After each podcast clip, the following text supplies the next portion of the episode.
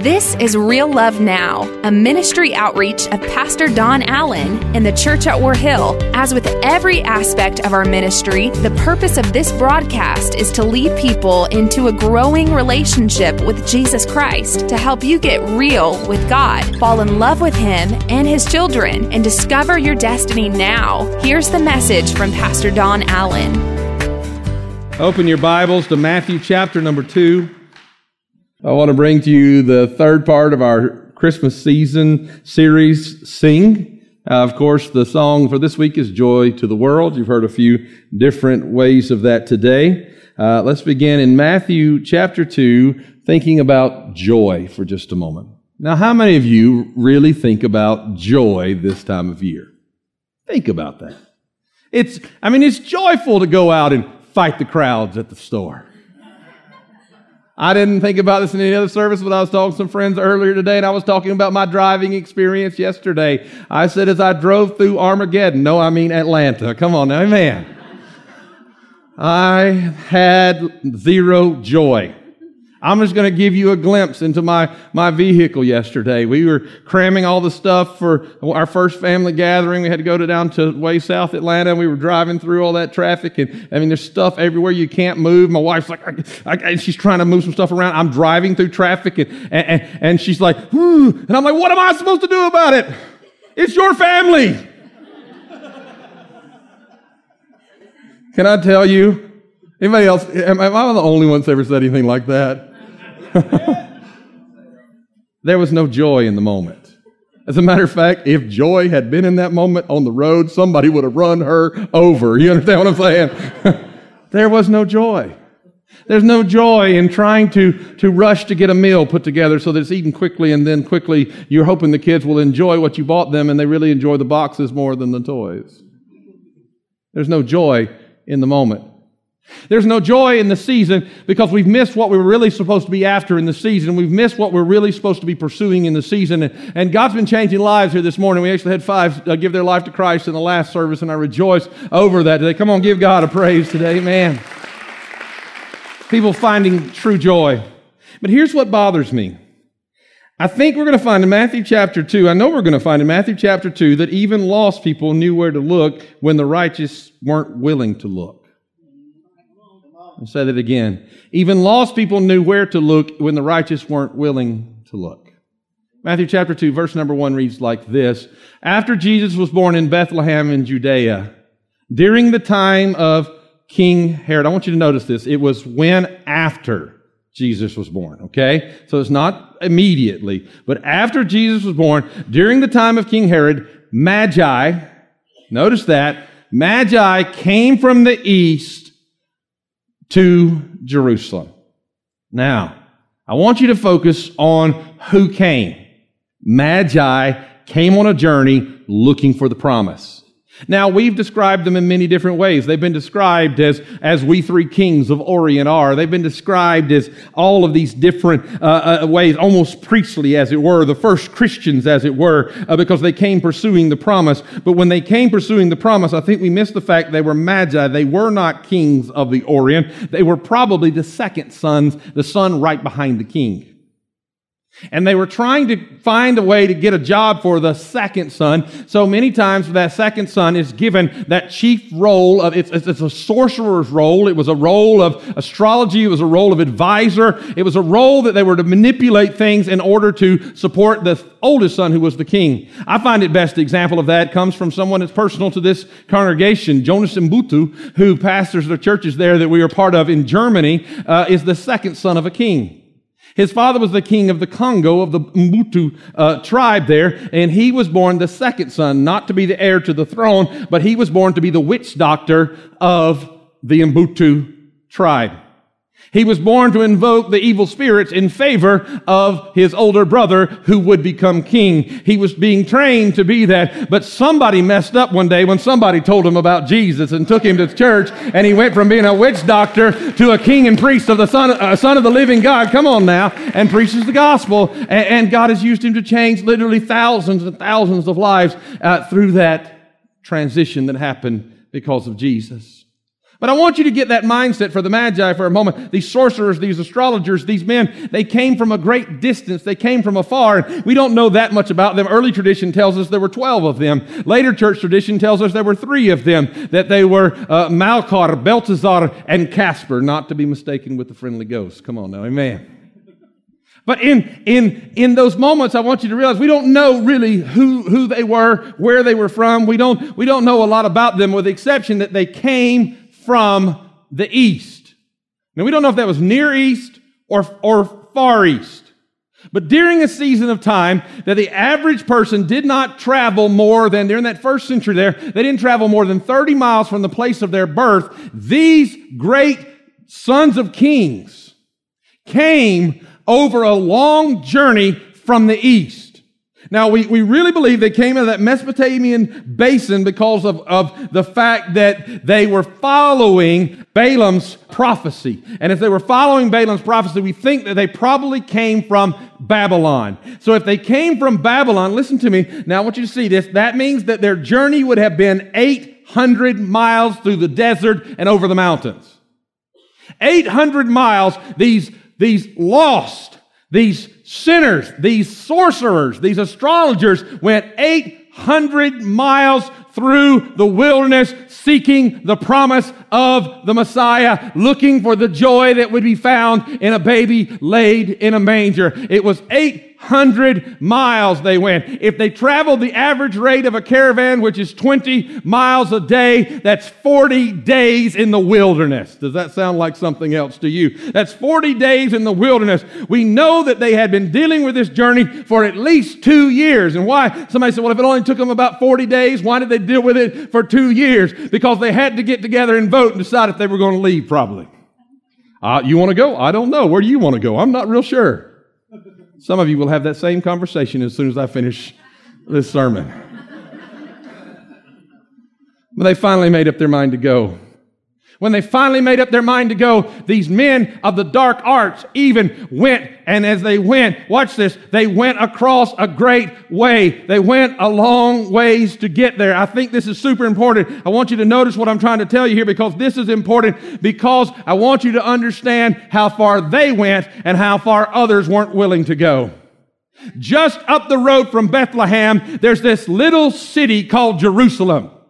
And in Jerusalem were those who were supposed to have studied the promises of the Messiah. In Jerusalem were those who were supposed to be looking for the coming joy that would be born and laid in a manger. As a matter of fact, let me show you how close Bethlehem is to uh, Jerusalem. My favorite little hotel to stay in there in Beth, I mean in Jerusalem is right outside. I believe it's the Dung Gate there, but you go down through the Valley of Hinnom. I mean, we're talking about you could hit a golf ball pretty much from one side over to the other. It's that close. And you go down through that little valley up to a little boutique little style hotel there. It's, it's actually the oldest hotel in Jerusalem. And, and when you stop there, uh, I know how far Bethlehem is because one morning while I was there, my wife decided she needed a Coke Zero. And I did not have a vehicle. And I had to start walking. And I started walking towards Bethlehem looking for some kind of a store. And I realized how far Bethlehem is because if you look to your right, you can see the walls of Jerusalem. Jerusalem. And if you just go up the hill just a little ways and you bear around like this, as you crest the hill, you see Bethlehem. I want you to get that. This fat boy could walk there. I want you to understand that for just a moment. That's how close it was. But listen to what I've come to tell you. There were men who did not know the promise. All they knew there was something good was coming, and they would cross 800 miles through a wilderness looking for the joy that could be found in a manger. And there were righteous people five miles down the road who would not cross a valley and go up a hill looking for the promise that would come. Wow. Why is this important? This is important because I'm afraid that many of us will only follow Christ to the point of inconvenience, but no further. We know where the joy is.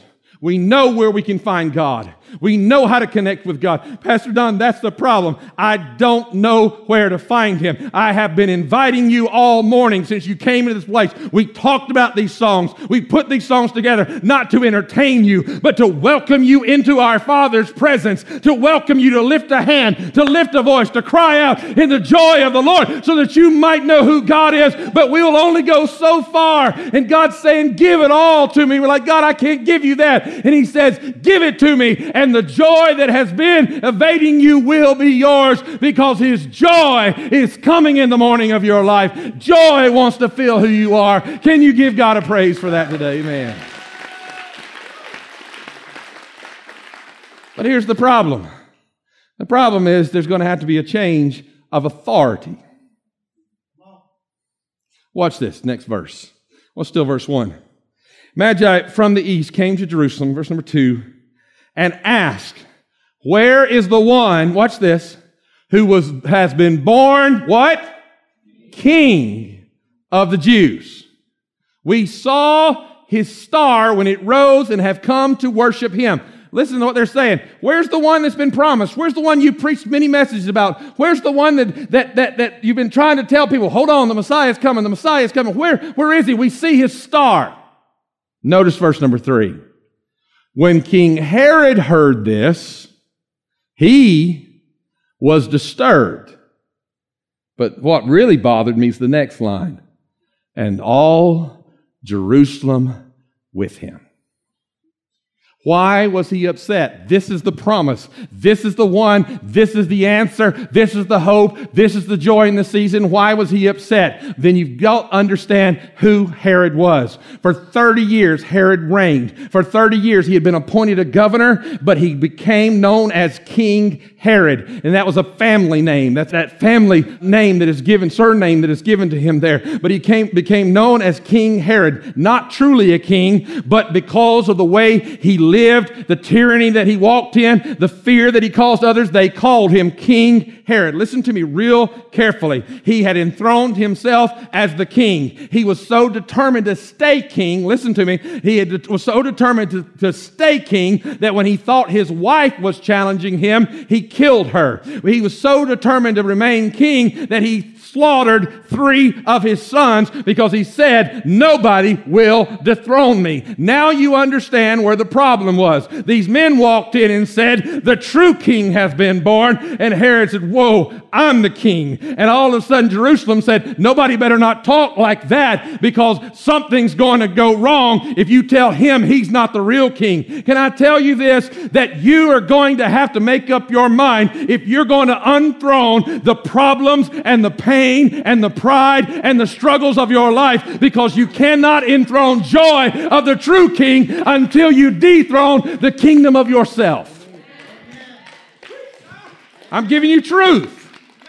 This is truth until you kill that pride that says, I'll kill anybody who dares challenge me. I'll hurt anybody who dares bring that up. You can go that far with me, God, but I'm not going any further. You will never change. But when you are willing to go the distance, no matter how, my goodness, I feel the Holy Ghost, no matter how far you have to go, you tear down your glory and you bow before His glory, then you will know what true joy is because you will understand the true King has come and his lordship is much better than our lordship. Can you give God a praise? Amen.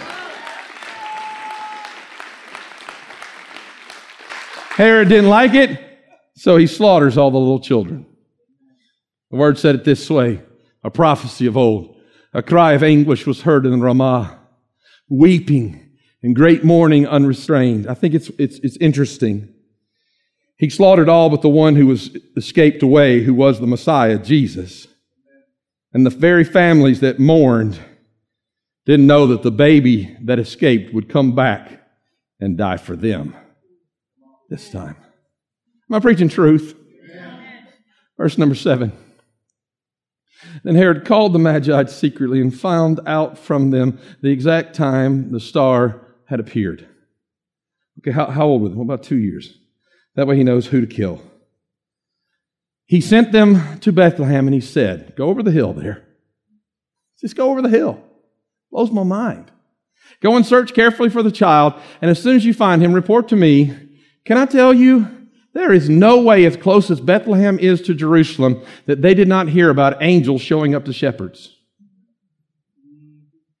That they didn't hear about a town just around the hill. I mean, people are talking about revival all over the country. Why? Because when God starts moving, people start talking. God had started moving. They had to have heard about it, but they didn't want to go the distance to see it. Preaching truth. Well, he said, Come back to me that I too may go and worship him. No intention of worshiping. And after they had heard the king, they went on their way. And now, you just got to see this. And the star they had seen, when it rose, went ahead of them until it stopped over the place where the child was.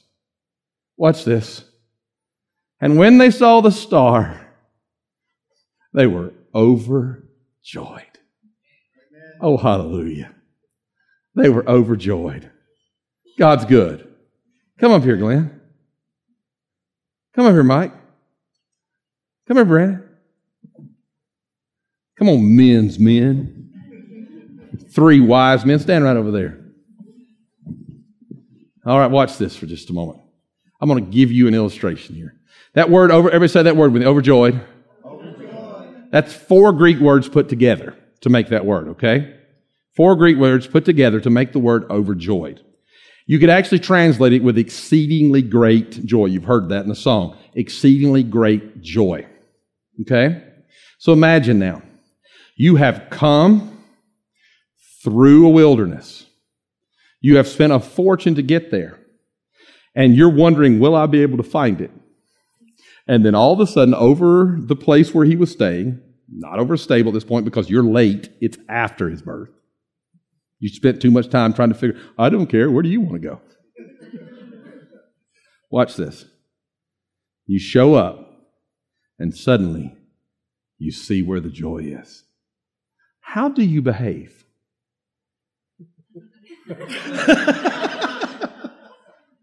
I'm sorry, gentlemen, but you're going to have to help me. you don't go in and go, Oh, glory to God, we arrived. That's not what you do. That's not what the scripture says. The scripture says that these pagans were looking for the promise. Remember, they're pagans. They're looking for the promise. When they saw the promise, the promise became greater than who they were. And when they saw the promise, the Bible says literally, they jumped for joy, basically like little girls.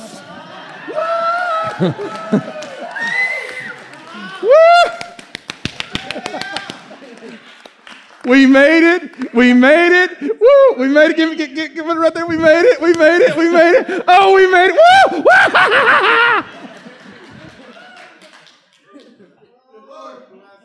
Can I just preach for just one moment more?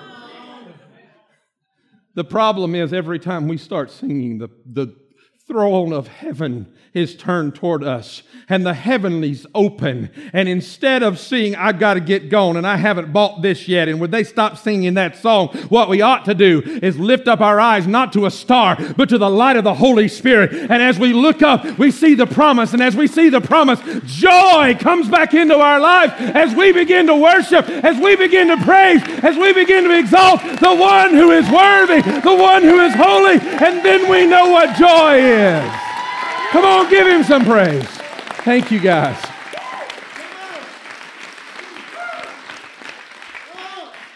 Thank you for your help. I'll let one of you buy me lunch. Amen.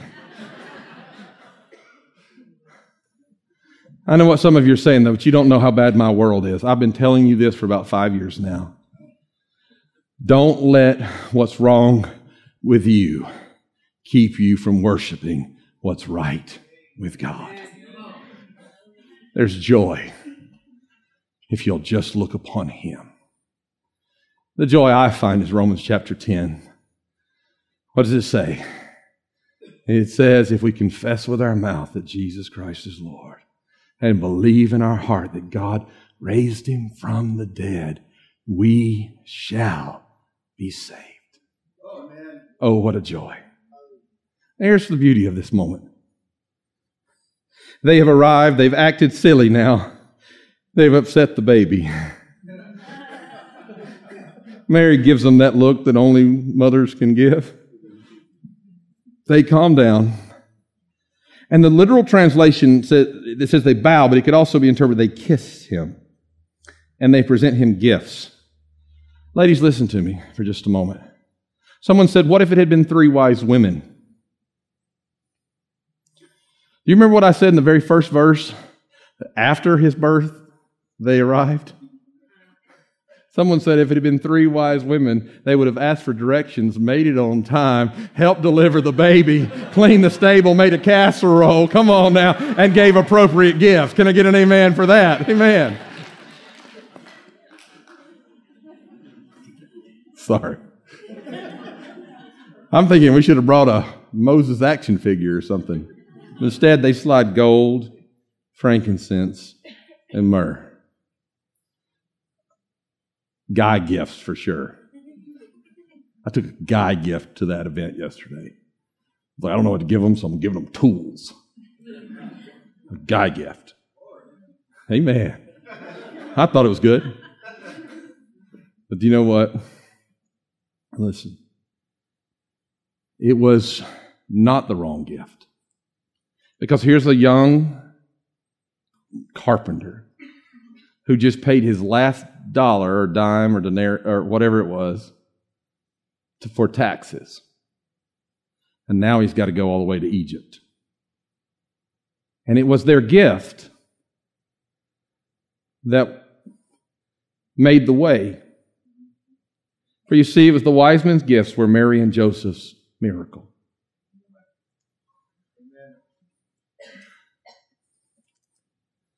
There's a church called War Hill in the mountains of North Georgia. Somebody said, Where's your church at? I said, Which one? With a weird name like War Hill. But you gave this year. There's going to be another little child rescued by one of those 12 churches. Your gift was a miracle for them. There's going to be another dad stumble in who doesn't know how to get out of the bottle. That one of those young pastors, we didn't just plant their church, we paid their salary for the year. They're going to stumble in, and that young pastor's going to have the time to put his arm around them and help them get up because your gift was a miracle. Your gift was a miracle because you gave. From the bottom of your heart, you gave sometimes out of lack. I'm telling you, I was sitting there Wednesday. I was like, where, where, what am I going to do? And somebody literally walked in and said, Pastor, I was supposed to give you this. That it was something that from something I'd done a long time ago, and somebody had sent me some something for it. And, and, and I said, Oh, there's my seed. You'll give seed to the sower. I can sow this into that church.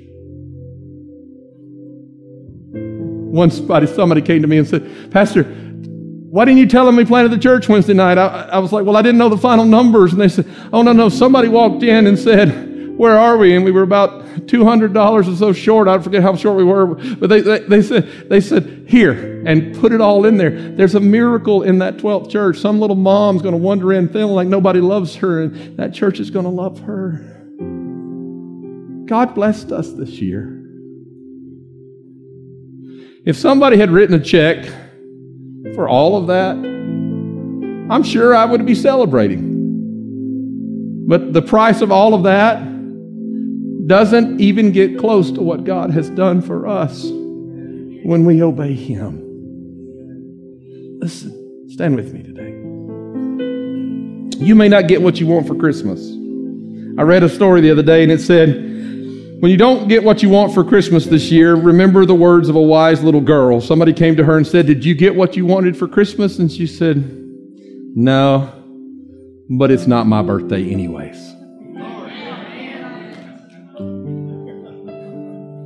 We have been chosen to pursue his presence some of you are going to make miracle gifts, and we're going to make a seat for somebody else. We're going to make a parking space for somebody else. And, and God's going to touch your heart about that. But I want you to hear past that right now to this moment. The most important, it doesn't matter how many parking spaces and how many seats, if they don't find the joy of the Lord when they come in the building. Don't you let somebody of the world out pursue the righteous children of the Most High God. And don't you get depressed during this season because the joy of the manger was the joy of the empty tomb. And it's the joy of the Lord that is your strength. Bow your heads with me in this place. You came in here today, and the joy is so far off your spectrum that you wouldn't dare to think about joy and singing joy to the world, and it doesn't sound like joy to you. And you will confess that you need God to help you to either dethrone something in your life that's the pain or the problems or the struggles, or to help you see past what's wrong with your world to what's right with God. If that's you, I want to pray for you in just a moment. Let me see your hand if that's you, though. Raise your hand, hold it up high. Hold it up high. Wow. Almost a third of this congregation. Put those down. Like Jesus. He's going to make something different because you're going to start. My goodness, I feel the Holy Ghost. You're going to start pursuing Him for who He is. I feel you, Jesus. Lord, I just worship you in this moment. Oh, that the joy of the Lord might be yours. Maybe you're here today and you say, Pastor Don, I don't have joy because I've never really bowed before the Savior. I've never surrendered my life to Jesus Christ. I know you're here. I feel it in my heart. Somebody, God has been dealing with you, and you're tired of living in the darkness and the depression, and you're ready to come to the Savior for yourself. You'll go the distance, and you're ready to make Jesus Christ Lord of your life. If that's you today, I didn't embarrass anybody else to raise their hand. I'm not going to embarrass you. But if that's you, I want to see your hand right where you are. Today's the day you want to surrender your life to Jesus Christ. Hold the hand up high. This is your moment. This is your time. Thank you. Are there others that will join these? Thank you. Are there others that will join these? I'm looking around this room. This is it. This is your moment. This is your time. Maybe it's a point of rededication. Maybe it's a point of salvation. This is it. And were there others that will join with these that have already responded today? I'm looking for you. I'm waiting for you. Prayer's not going to save you, but the faith in Jesus Christ is going to change your life forever. Where I'm waiting just one moment more.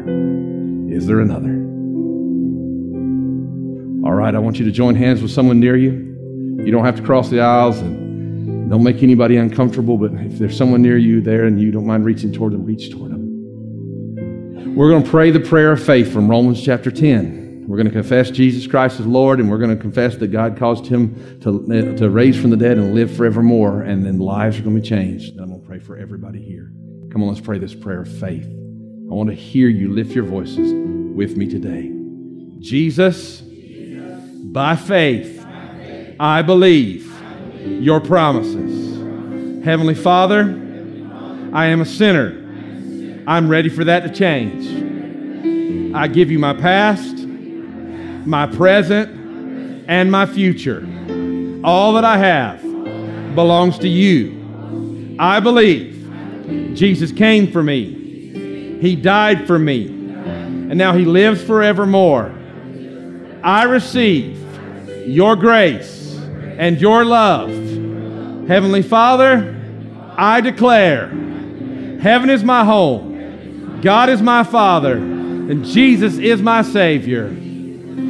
Father, I thank you for those that prayed that prayer, many for the very first time today.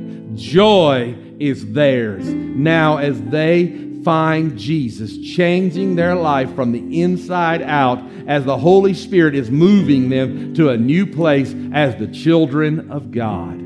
Father, I thank you today that as well, those who are struggling, those who are going through a dark time, those who are fighting a battle, and those who need to dethrone pride or pain or whatever it is, Father, in the name of Jesus Christ, I thank you that the joy of the Lord is theirs, and with every step towards you, the light of the Holy Spirit will quicken within them that joy. In the name of Jesus Christ, amen and amen. That's today's word from Pastor Don Allen to help you get real with God, fall in love with Him all over again, and live out your destiny now. To learn more about our pastor and the ministry of the church at War Hill, join us online at warhill.com. Then join us in worship at one of our North Georgia locations. Service times are Sundays at 8:15, 9:30, and 11 a.m., where you will find real love now.